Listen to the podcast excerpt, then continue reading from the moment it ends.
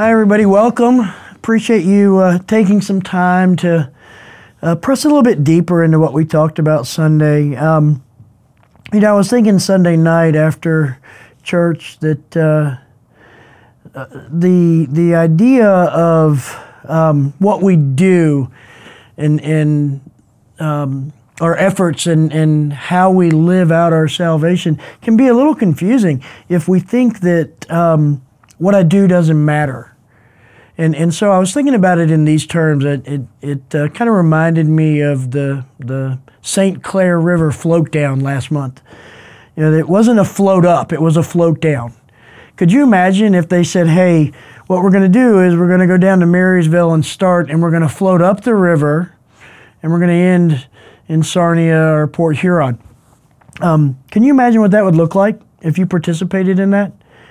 It'd probably be fairly exhausting, right? You'd you'd have to paddle a lot and work really hard and um, try to steer up against the current and press on and on and on. Um, I wouldn't want to be in a kayak in a float up, but I wouldn't have a problem being on a raft in a float down. And, and I, I want to point that out for this reason. When we are in the river of God's grace, we're always moving with the current. Now, that doesn't mean that I don't have to kind of steer, and it doesn't mean I don't have to point myself. But the current's doing the work of movement. It's moving me down.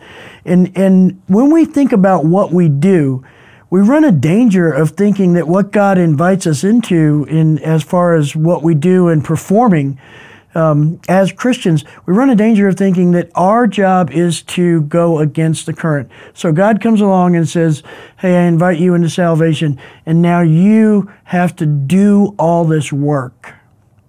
And, and I hope you saw that Sunday that the point was that when we have that mentality of I have to make something of myself through performance, that it leads us to shame because I can't make anything with my, of myself in my own efforts. And so, what I want you to understand is this grace is opposed to earning. I can't earn grace, but it's not opposed to effort. And just like if you if you did the float down last month, there were times you had to steer a little bit. You had to exert some effort, but you didn't earn the movement. The movement was given to you by the current. The distance that you traveled was a product of the current, not of your efforts. So you didn't earn that movement, but you did have to exert effort to participate with that current. And that's what our spiritual life is like when we think about performance. We're not performing to get anything, but we're performing to participate with what's been given us. The power and the energy that comes by God's grace is what steers us. And so as we think about, you know, what am I doing and what am I going to do? We oftentimes have the tendency to go, well, I should stop doing this and start doing that. So I got to try really hard. And yeah, I got to exert effort. But the result of me overcoming these things is not a product of my earning that through effort. It's a product of participating. And so I wanted to, to kind of press a little deeper into Philippians 2 here in verse 12. Listen to this. So then, my beloved, just as you have always obeyed, not as in my presence only, but now much more in my absence, work out your salvation with fear and trembling.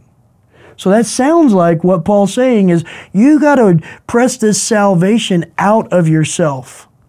And then he tells you why. For it is God who is at work in you, both to will and to work for his good pleasure. So, as we talk about performing, as we talk about doing, as we talk about living out our salvation, we have to realize that what we're talking about is participating with God who is at work in us to live out, to work out that salvation. And think of it as working out, not in working out my salvation so that I have it, but working out my salvation, pressing it outward living it outward so that it impacts others and glorifies God. Oftentimes, we can, and particularly in the church, we can get stuck in this idea that I should be doing more, that I want to do more, I want to be seen a certain way, I want to act in certain ways, I want to do these godly Christian things, and I want to do them greatly. But the reality is that God calls us to a place, and then He's at work in us and He equips us to do the work in that place. And so it's not a matter of earning the right to do greater things for God. It's simply the matter of participating with Him, exerting our effort like we do in a, a, a river to, to participate with that current to make sure I don't run aground. That's my job. But the current's always moving. And, and so if you think about it, the rest and the peace that comes as we live out of our Christian lives is actually a product of participating with the current, not feeling as though we have to be the one that generates the movement. Our job is to become comfortable where God has placed us, to do what He's called us to do in that moment. And simply put, the things that we do in our Christian life simply just need to be about glorifying God and benefiting others. And so, whatever it is we do, we do it for that purpose that I can bring God glory in this moment and I can benefit others. It's, it's not about greatness. It's not about making much of ourselves through our efforts. That's one of the dangers in the church. Oftentimes, we look at other people who do great things for God and think, why can't I be more like them? Or why can't I be more like this person who has done these great things? You know, it, it starts for a lot of us when we read the, the Bible for the first time, we get into the epistles and we, man, I just want to be like Paul. Well, here's the thing God hasn't called you to be Paul, He's called you to be you. And he's not going to ask you one day in heaven and go, geez, why weren't you more like Paul? He's, no, his question is going to be, why weren't you more yourself? Why weren't you more content in the vineyard I put you in? Why didn't you do the things that I called you to do? Why didn't you participate with my grace and exert your efforts towards the places that I led you to? When you stepped into that river of grace and that current started moving you, why didn't you allow me to take you where I wanted you to go? I think as Christians, and, and this is probably more for those of us who are in the body of Christ on a Sunday morning, maybe. But I think as Christians, oftentimes we get stuck in our doing because we think we have to make much of ourselves to glorify God and benefit others. When the reality is, He simply wants us to participate in that river of grace, to just flow in it, to exert our efforts to stay in it, not to create the current. The current's there, it's His. Our job is to just stay in the current. And that's what Paul's talking about here. For it's God who is at work in you, both to will and to work for his good pleasure. So work out your salvation. Why? Because it's God who's at work in you. So I'm just participating. I'm letting it flow out of me. And why is he doing that? To, because he's both willing and working for his good pleasure. Think about that. He's in you working for His good pleasure. You become the source, the conduit for His good pleasure to show up in the world by working out your salvation. And so take the concept of work and bring it back to the idea of a farmer rather than a craftsman building something. Take it back to that place of being a farmer who works the land. Any good farmer will tell you that the land is the master in that situation. They participate with what the land naturally wants to do, which is to sprout and grow and give life. Now, what do they do? They make sure that they condition the land to bring its yield to the greatest degree possible. They provide the water, they pull the weeds, they remove the obstacles to what the land naturally wants to do. That's what it means to work out our salvation. The things we do should be things that we do around removing the obstacles that are in us for God to do what it is He will do because He's working in us and through us for His will and for His good pleasure. So, so I hope that that kind of helps you make sense because I think a lot of times we get stuck in this idea that that, that yes, grace is opposed to earning, but it's not opposed to effort. And we can kind of equate earning and effort to be the same thing. And the reality is it's not. Our efforts are not us earning grace. Our efforts are our participating with grace. So think about that, that current, that stream, that river.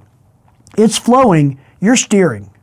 Your effort is to steer, to keep you out of the rocks, to keep you from running aground but it's the current that's doing the work, the work of movement.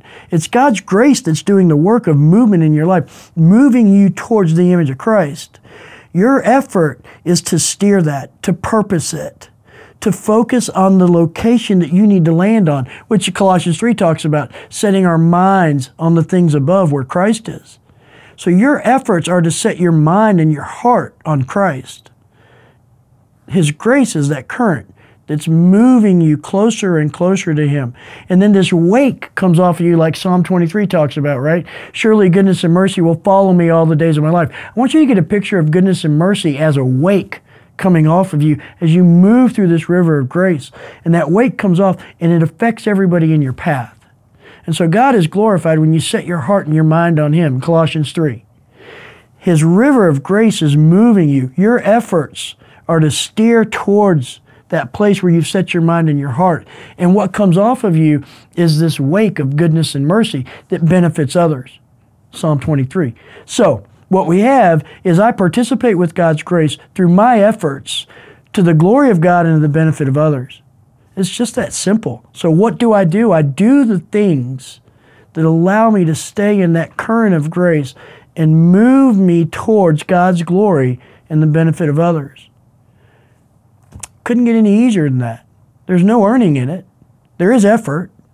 I had somebody tell me one time as he began to figure this out, and, and he had been a, a person who was an earner.